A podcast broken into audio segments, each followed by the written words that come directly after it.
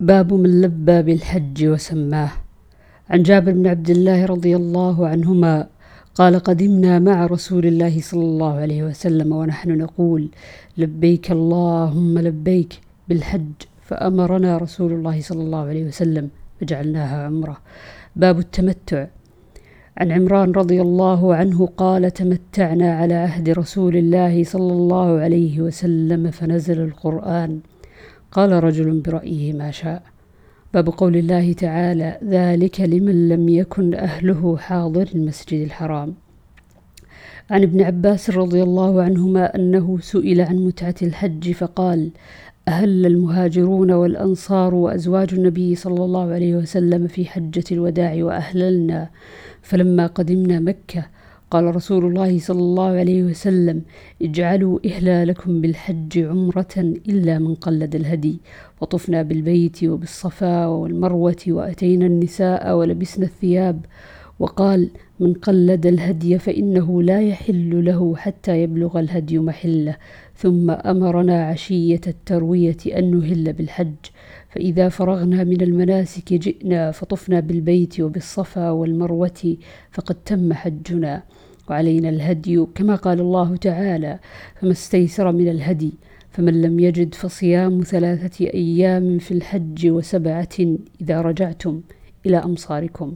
الشاة تجزي فجمعوا نسكين في عام بين الحجة والعم بين الحج والعمرة. فإن الله تعالى أنزله في كتابه وسنة نبيه صلى وسنه نبيه صلى الله عليه وسلم وأباحه للناس غير أهل مكة. قال الله تعالى ذلك لمن لم يكن أهله حاضر المسجد الحرام وأشهر الحج التي ذكر الله تعالى شوال وذو القعدة وذو الحجة.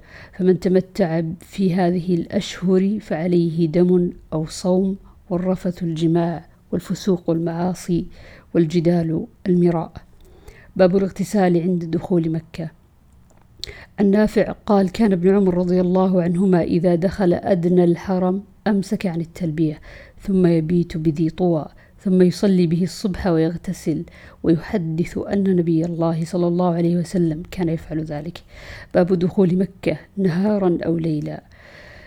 بات النبي صلى الله عليه وسلم بذي طوى حتى أصبح ثم دخل مكة وكان ابن عمر رضي الله عنه يفعله. عن, عن ابن عمر رضي الله عنهما قال بات النبي صلى الله عليه وسلم بذي طوى حتى أصبح ثم دخل مكة وكان ابن عمر رضي الله عنهما يفعله. باب من أين يدخل مكة؟ عن ابن عمر رضي الله عنهما قال كان رسول الله صلى الله عليه وسلم يدخل من الثنية العليا ويخرج من الثنية السفلى. باب من أين يخرج من مكة؟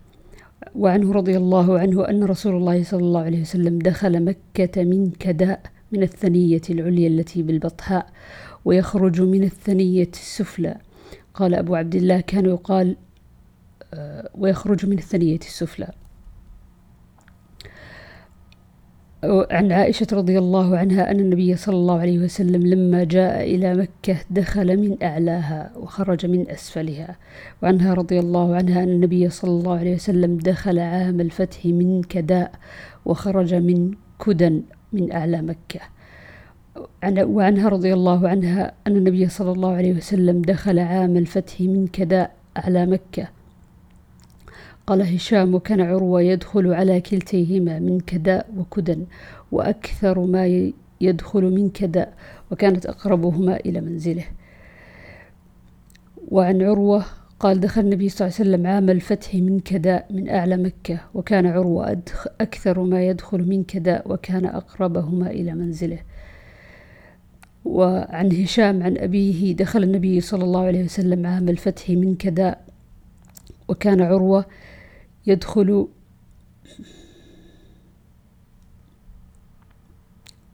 منهما كليهما وأكثر ما يدخل من كداء أقربهما إلى منزله. قال أبو عبد الله كداء وكدن موضعان.